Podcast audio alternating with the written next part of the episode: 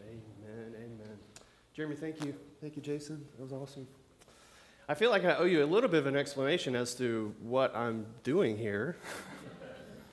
if you don't know me, my name is Nathan, and um, I'm a retired pastor of Cornerstone from many moons ago. It doesn't feel like that long ago, but. Uh,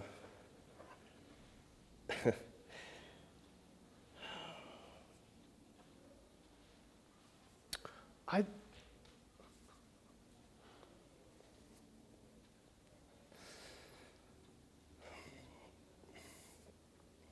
for my OG Cornerstone family, uh, you originals out there, I was trained by Buck Oliphant, so I can't get through any kind of public speaking engagement without getting super emotional. But just know I'm really strong too, like on the outside. In the gym, I will outlift you.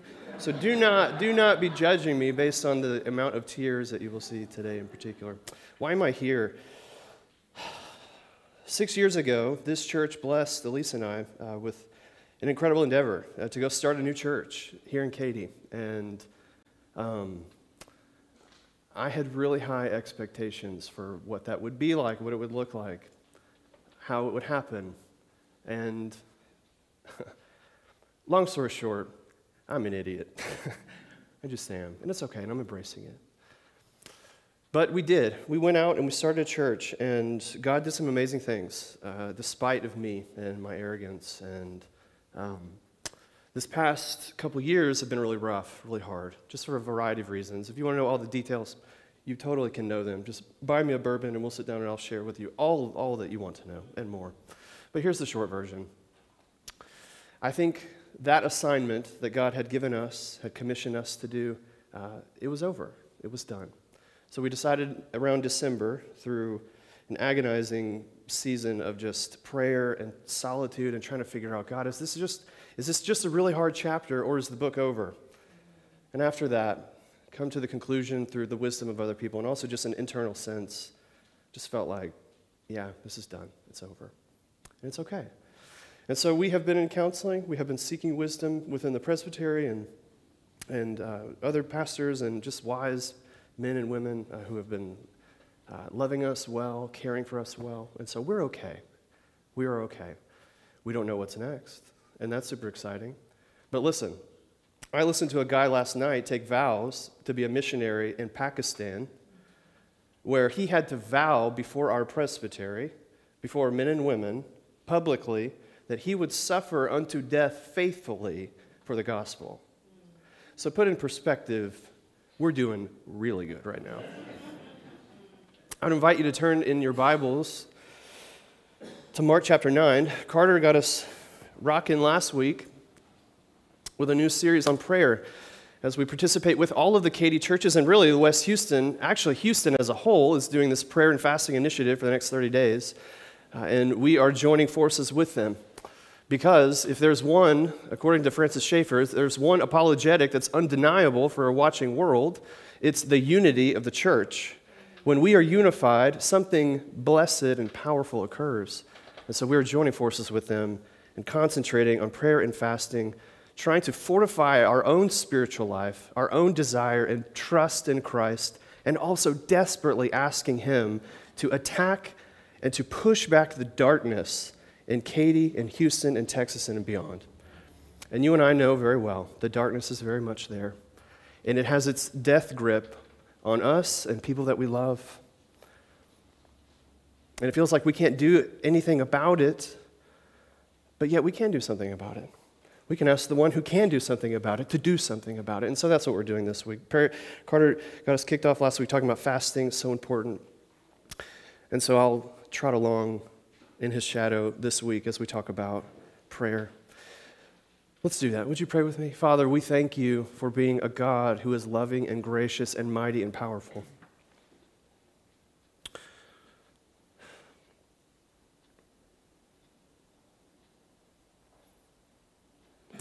Lord, you don't promise us as Christians that life is going to be easy. You don't promise us that we're just going to skip and skate through life unscathed.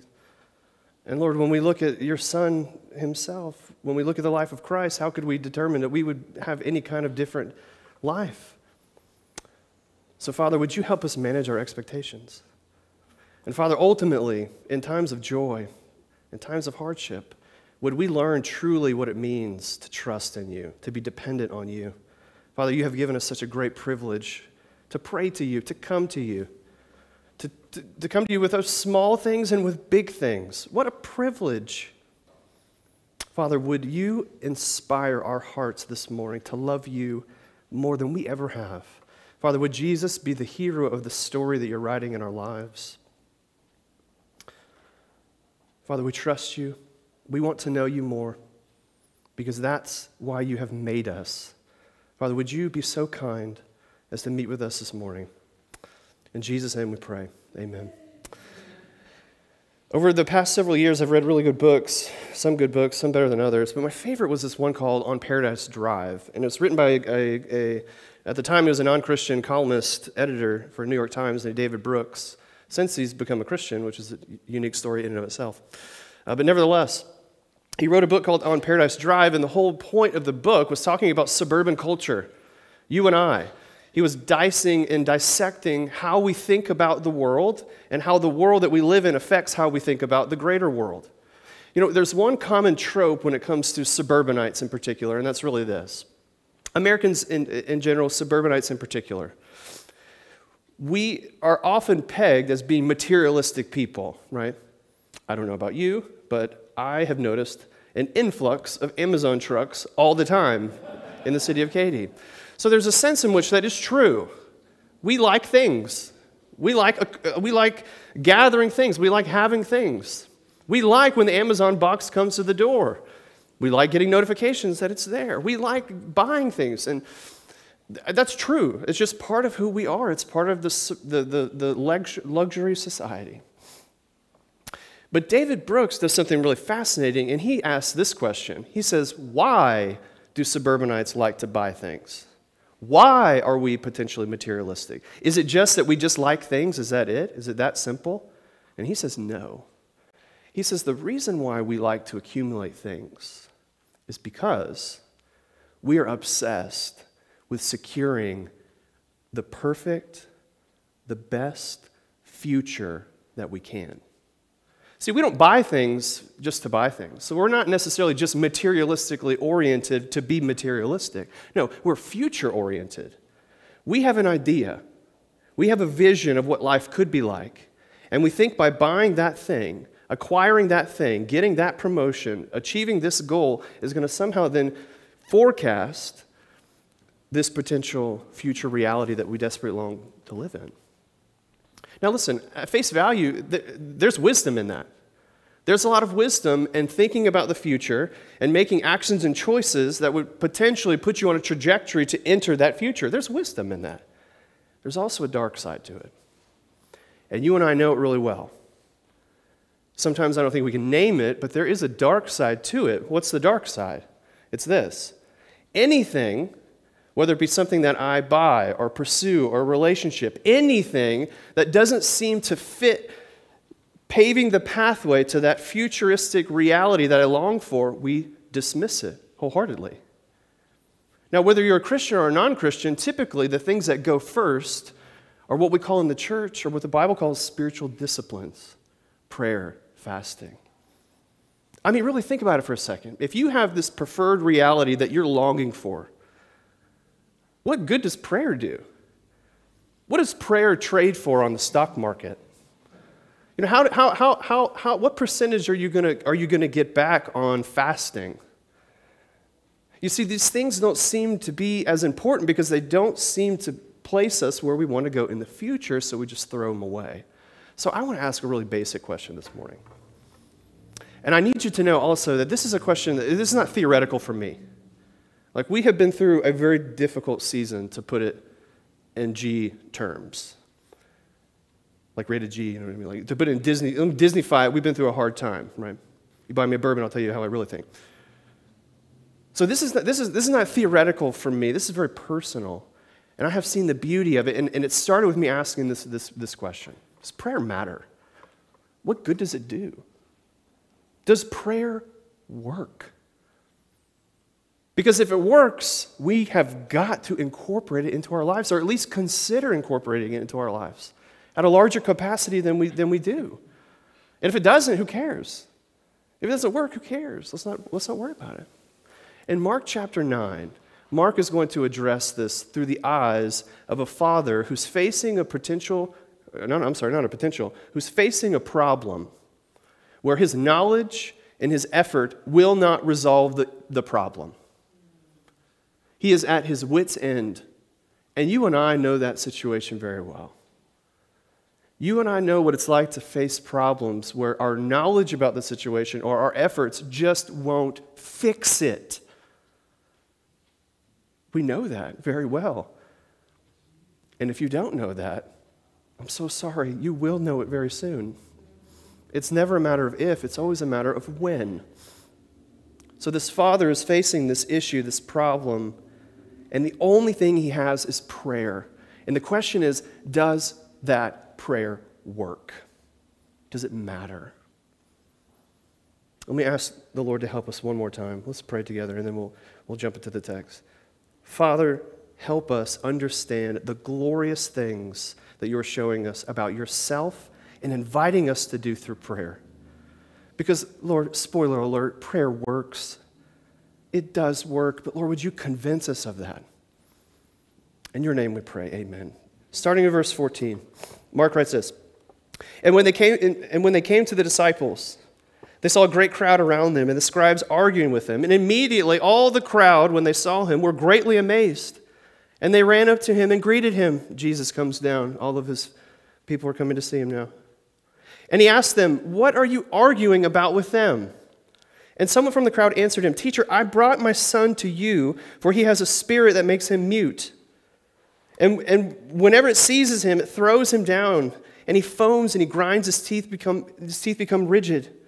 So I asked your disciples to cast it out, and they were not able. And he answered them, Oh, faithless generation, how long am I to be with you? How long am I to bear with you? Bring him to me. I love that line. This is Jesus as John Dutton, as you're going to see him in the Gospels. If you don't know who John Dutton is, I cannot help you. Verse 20 And they brought the boy to him, and when the Spirit saw him, immediately it convulsed the boy He fell on the ground and rolled about, foaming at the mouth. And Jesus asked his father, How long has this been happening to him? And he said, From childhood. And has often cast him into the fire, into the water to destroy him. But if you can do anything, have compassion on us and help us. Jesus said to him, If you can, if you can, all things are possible for one who believes. And immediately, the father of the child cried out and said, I believe. Help my unbelief. And when Jesus saw the crowd come running together, he rebuked the unclean spirit, saying to it, You mute and deaf spirit, I command you, come out of him and never enter him again. After crying out and convulsing him terribly, it came out, and the boy was like a corpse, so that most of them said, He's dead. But Jesus took him by the hand and lifted him up, and he arose. And when he had entered the house, the disciples asked him privately, Why couldn't we cast him out? And he said to them, This kind can only, cannot be driven out by anything but prayer. I'm going to tell you something that you already know. In fact, I've already said it. But every problem, not every problem, can be solved with our knowledge or effort. We find ourselves frequently with problems that neither intellect nor strength are able to overcome. This is what is the case in this particular event that's occurring. Jesus has been just at the supreme version of youth camp on the mountain with James and John and Peter when he showcases his divinity everywhere, just showing his splendor like the sun. And then he comes down from that holy moment to these, this crowd that's arguing with all these people. And he's like, What in the world is happening? What is going on? And in verse 16, he says, What are you arguing about? What are you arguing about? And then a figure emerges from the crowd that is absolutely at his wits' end. The father emerges from the crowd and begins to show the boy, tells Jesus about what's happening to the boy. Now, listen to me.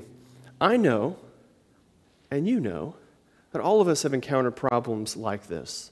Maybe not to this magnitude, maybe greater than this magnitude. But we've all encountered problems, and we can sympathize with the Father. I think one of the things Mark is doing is he's showcasing just the, the, sheer torture that the father is undergoing in this situation where he can't do anything about the situation of his son. He tells us, Mark tells us, that the father's been watching his son being abused perpetually by this demonic presence for a very long time. The demon makes him unable to speak, he harms him in unimaginable ways. We're not told how the demon first appears or why the demon first appears, but Mark makes it incredibly clear that the demon has been having his way with this boy for a long time, and the father has done nothing, could do nothing, but be an innocent bystander to the situation. Can you imagine? Some of you can. There is no pain. There is no pain being a spouse or a friend or a father and watching a loved one go through pain. It's worse. It's excruciating. It's painful. And this is where the Father is. Now, time, I need to take a time out for a second because I know what some of you are thinking. I know what some of you are thinking, and I want you to know it's a valid thought. Listen, it's 2023, uh, right? Yeah, it's 2023, okay, right? Uh, the elder millennials are running the world now, you know, of which I am one, right? Like, do we really believe in this like demonic realm, angels, you know, dark elves in the sky, you know, unicorns? Like, is, can we really be intelligent people and believe in, in demons and angels and things like that? Can we really do that? Now, listen, that question is a valid question, and some of you are thinking it. And you know what? Good for you. And if you ever want to talk about that in more detail, I'll find someone more qualified than me that I can hook you up with. And, and we can talk about it. So it's outside the scope of what we're doing today, but let me just say this. Number one, that's a valid thought. It's okay to think that. God is not scared of your doubts or your skepticism. It's okay, it's all right. At the same time, listen to me. Mark is not writing a fiction. He's not writing a fan fiction. He's not writing, he's not writing a fairy tale. He's not talking about leprechauns and unicorns and things like that. He's writing an actual historical account that really occurred in real time, in real space. So don't get too boggled down with is demons really a thing? Uh, that's a great question. It's valid. Let me validate you. It's great. You're thinking. At the same time, that's not the point. Don't miss the point. Mark's point is this father is in excruciating, painful position watching his son being tortured by this demon. The father has a problem that is absolutely outside of his control. His knowledge or his effort cannot resolve this issue, and that's Mark's point. When several years ago now, well, I guess right before, right before we shut down, so I guess what was that, 2020, I was working on my computer, and I didn't have my headphones in this day, which was, was bizarre because if you, I, am sure you guys can hear how loud it is in my house on a daily basis, right? Because it's just so loud, it spills out everywhere. But I didn't have my headphones in, and, I, and thank God I didn't. The kids were playing around in the living room, and I heard someone climb on the couch, and I heard someone jump off the couch. And then I heard the most excruciatingly painful sound I've ever heard. Have you guys ever heard a head hit tile? It was like Gallagher City up in there, you know, with the, with the, with the watermelons and stuff. It was bad. It was awful. So I get up, frustrated, because I'm right in the middle of doing something. I got to go now tend to this child who's on the floor.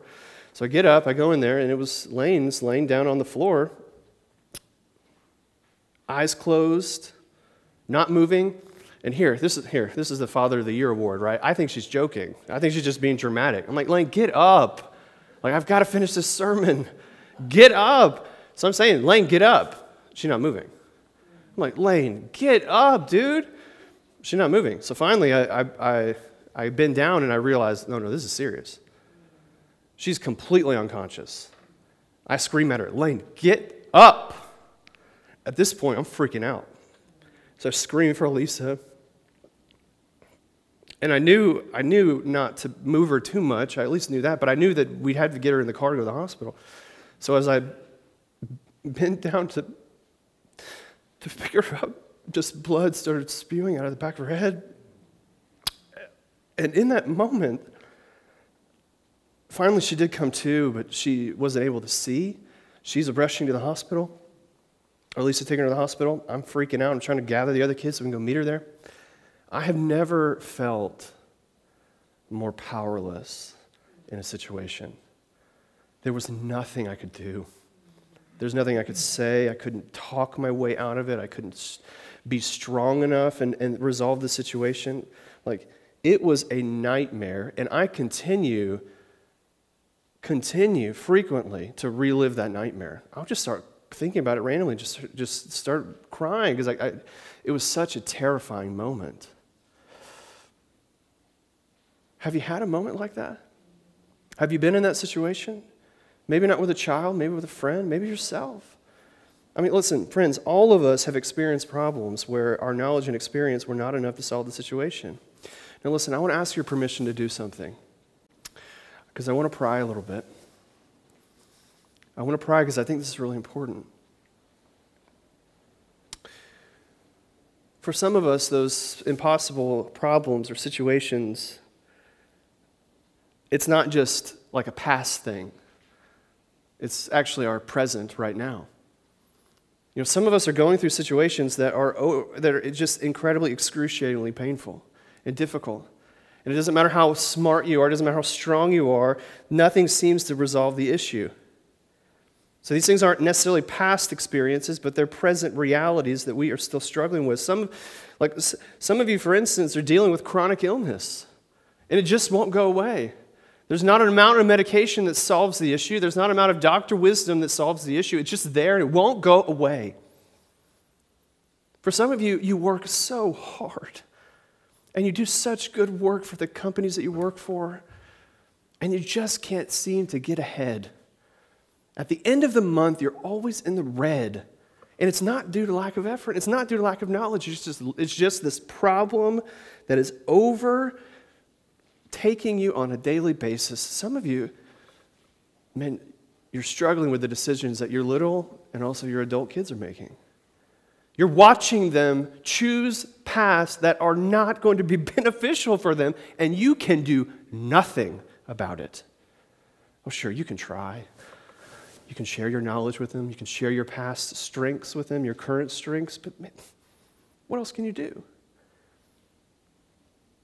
And some of you, some of you, even though you are polite and you are sweet and you work hard, you still find yourself having to defend and having to watch how people interact with you sheerly because of the color of your skin. And that's real. And that's the world that we live in. And that's a problem. These problems are looming over us on a daily basis. Can we identify with this Father? You bet your bottom dollar we can identify with him. That's life. Welcome to a fallen world. But yet, hang with me, but yet, when all hope seems to be lost, when that Father is begging the disciples to cast out this demon, to help him in this situation, when that Father is begging the scribes to help, all hope seems to be lost because they can't do it, but all of a sudden, someone descends into the scene. Jesus himself shows up. And when he shows up, he finds out the situation and says four words that have more authority and more power and more hope than anything else in the cosmos. He says, Bring him to me. I told you, I'm going to tell you something that you already know. Not all problems can be solved with your knowledge or your effort. But there are no problems that God cannot solve with his knowledge and his effort. Look with me at verse 20. They brought the boy to Jesus. Or, excuse me, they brought the boy to him. And when the spirit saw him, immediately convulsed the boy, and he fell to the ground and he rolled about, foaming at the mouth. And Jesus asked the father, How long has this been happening to him? He said, From childhood. And It's often cast him in fire, into the water, destroy him. But if you can do anything, have compassion and help us. Jesus says, If you can, challenge accepted. All things are possible for the one who believes. Now, there's a couple things I want us to observe about the interaction between Jesus and the Father that I think are really important and helpful, not just for this situation, but also for our own lives as well. The first is this notice, Jesus is not afraid of the Father's problem. This problem is literally ruining the life of the Father. For Jesus, he's not intimidated, he walks straight into it. In fact, he makes the Father's problem his own problem. He enters into that space. The second thing that's so fascinating to me is that he doesn't immediately alleviate the situation. Now, we hate this part. Or, or I'm sorry, I'm sorry. Put, I'll put myself on the chopping block. I hate this part. I want Jesus to, come. if I'm in that crowd, I'm saying, look, Jesus, I've seen what you can do. We've seen your stat sheet. We know how you operate. Get in there and do something. Stop talking about it, do it, right? But somebody does. He has a whole conversation with him. And in fact, he is doing something. What is he doing? See, the issue is not whether Jesus can cast a demon out. That's not the issue. Right? That, that, that Jesus has already proved himself that he can do that. He can do greater things than that. This, this, this is the minor league compared to what Jesus can do. That's not the question. The question is Does the Father have the capacity to believe that Jesus can do it? You see, there's a big difference. There's no doubt whether he can do it. He's allowing space where the Father has to completely and utterly abandon all of his knowledge and strength and depend on someone greater than him. Jesus is creating that space. How is the Father going to respond? Now, I think it's vital to realize in Jesus' response that he, notice he says, all things are possible, not all things are guaranteed. See, we want God to operate in a certain way, right? Listen, I know I'm preaching to the choir here. We've all we've heard this sermon before, but it needs to be said. We want God to operate in a certain way, right? And nine times, I'm sorry, usually never does He do that. Ever. Why? Because He's a mean, scary God? No, because He loves you and wants more for you than you want for yourself. Man, He is trustworthy and He is good and He is faithful, even when we disagree with what He's doing. He's always motivated by being infinitely perfect, infinitely loving, infinitely just. And man, that doesn't make, that doesn't make it easy. Please don't hear me putting a bow on it saying that makes, oh, that, oh, oh, thank you so much, Nathan. Now my problem is so much easier. No, no, I'm not saying that at all. But what I'm saying is we've got to train our hearts to really believe that. To really believe, God, I don't know why you are handling this situation in this way. I don't know why this problem is still here, but man, I trust you. Because I know that my problems are your problems and that you have the sweetest way of putting yourself in my problems. See, that's the thing. See, Jesus is in our stories, He's in all of our stories. But sometimes He's in the corner of the scene. He's present, but sometimes He doesn't immediately alleviate. He's standoffish sometimes, creating space so that we have to cognitively decide I'm not going to trust in my own strength. I'm going to solely depend on you. And man, that's hard. And it's frustrating. But there is a sweetness, there is a beauty to that that we, that we can't learn in any other way. We want him to immediately solve it, but he doesn't. All things are possible, but they're not guaranteed. And it's guaranteed that God's not going to solve the situation necessarily the way in which we want it to. Now, watch how the Father chooses to respond. In verse 24, immediately the father child cried out and said, I believe, help my unbelief. Dear Lord, what a marvelous prayer. I think personally, this is my favorite prayer in the Bible. As someone who just at, at, at, heart is a skeptic, like this has been my constant prayer. Lord, I believe, help my unbelief. He prays this, and I think this is 10 trillion times stronger than the most eloquent of prayers. Why? Well, a couple reasons. One, it's honest. He's just being honest. He's done everything that he can. He's tried to rely on other people, and now he's come to the source. And he's still having a hard time trusting Jesus. Help me. Help me trust you. Secondly, it's coming from a place of utter dependence. And the other thing about it is that it's rooted in an object that's able to solve his problem, who's able to stabilize him in the midst of the problem.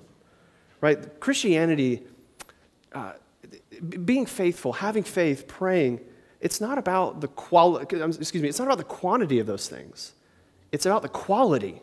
What God is after is your heart. He's after my heart. He is after us being dependent on Him, even when that looks messy. Being honest, rooting our faith in something that's so much stronger than us is the invitation that the Father is given in this space. And He responds in the most honest of ways Help me. Lord, I want to be there. Help me.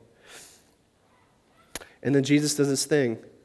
And what I want to, what I want to point out is this in verse 26 and after crying out and convulsing him terribly, he came out, and the boy was like a corpse. He looked dead. And then most of them even say, He's dead. But Jesus takes him by the hand and rises him up. See, it's only after the Father expresses his broken, very human, creaturely dependence, even though it's wavering, even though he's it's not, it, you know, he's not like this superstar follower of Christ, but it's honest and it's real. And God honors that. And he acts on his behalf. Now, listen to me very carefully. Like, wherever you are in your spiritual journey, whether you've been a Christian for a long time or you're, you're not a Christian at all, like, wherever you are on the spiritual journey, like, Mark is inviting us to see something really beautiful, and that is this this is why Jesus came. He came to break sin, He came to destroy the evil forces that threaten us from flourishing. This is why He came. He came so that you and I might experience true and utter freedom. And you know who knows that the most clearly in this text? The demon. When the demon sees him, he responds. Why? Because the demons know that one day they will be utterly destroyed. All tears will be wiped away, all sorrow and sadness will be gone. The presence of the demonic will be banished forever. They know that, and they're afraid. They just don't know when it will happen. But guess what? We do know when it's going to happen. Mark knows when it's going to happen. See, because not long from this event, the evil agents that are torturing this poor child are going to also torture Jesus himself. You see, he's, because the question is, how in the world is he able, how is Jesus able to save this boy from the demon? Like, how? Have you thought about that before? How, does, how, how, how does Jesus just, just able to do it? How does he save the boy from the demon? How does he solve this problem for the father? And he does so by inviting that same demon to come and torture him. The demon leaves the boy, and at the right time, Mark says, it comes to Jesus as, he's, as he is beaten, as he is mocked, as he is cussed out, as he is belittled, as he hangs on a cross and he dies. He saves the boy from the demon by trading places with the boy. But he doesn't just do it for the boy, he also does it for us. He does it for you and me. That's what Jesus has come to do. Let me circle back to our original question. And was this Does prayer work? Does it really work? As the event comes to a close, Jesus is with the disciples and they're irritated. Because if you look back just, just Mark chapter 6, the disciples are casting out demons. Right? This is a practice that they were doing. Like they were doing it before, but now they can't do it. So they're like, Jesus, what in the world is the problem? And how does Jesus respond? He responds by saying, This kind this kind cannot be driven out by anything but prayer. Does prayer work? Yes, it does. It does. In fact, there are some situations, there are some problems that you and I will face. Some of you are facing them right now. Some of you remember problems that you faced in the past. There are some problems that you and I will face. that only can be solved with prayer. That's it. There are some problems that can only be solved with prayer. I'm partially over my time, and I know some of you are watching your clocks, but if you'll be so patient with me, here's how I want to close this, okay? Because we can talk about prayer all we want. I want us to pray. And the way I want us to do this is this I'm going to lead us in a sh- very short, very short, don't freak out, a very short time of just guided prayer, okay? So here's what I want you to do. And this, this, is, this is not the only way to pray. I'm not saying that at all. This is just something that I have learned to do over the past year or so, and it's really helped me to become more dependent on God. And I just want to share it with you. Is that okay? Here's what, here's what I want you to do. I want you to just close your eyes for a second and just take several deep breaths. Just calm yourself. Now, I want you to think back through the passage, particularly the actions of Jesus. And I want you to pick one out that maybe stood out to you. Something that's praiseworthy about Jesus. Maybe it's his compassion. Maybe it's his power. And just spend a few moments and just, just thank him for being that way.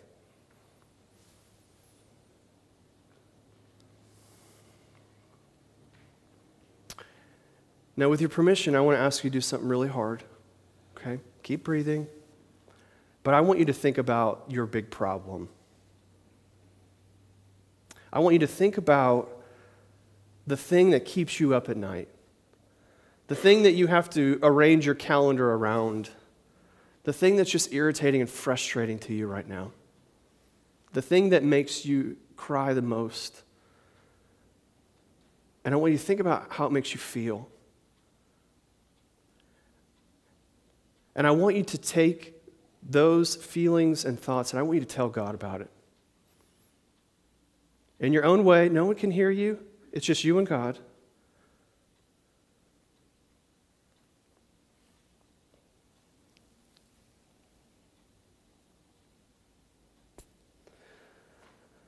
Next, I want you to be honest, and I want you to think about ways in which you have been trying so hard, either through knowledge or through just sheer strength, to conquer that problem. Think about all the things you've tried, all the ways you've done, all the ways that you've excluded God from this particular situation. And I want, you, I want to invite you to do something hard again. I want to invite you to confess. Tell God. Tell God all the ways that you've been trying to solve this problem without Him. Just confess it.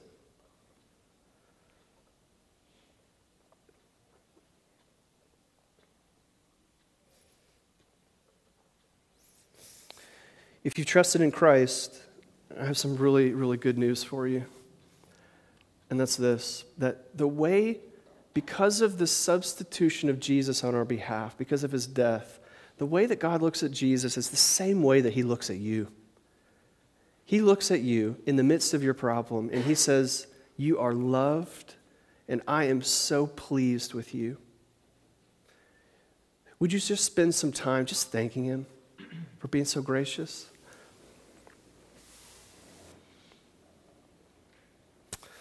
Father, I'm so thankful for you. I'm thankful for prayer. Man, what a privilege we get to pray. It's so basic and it seems so simple, but it's so powerful.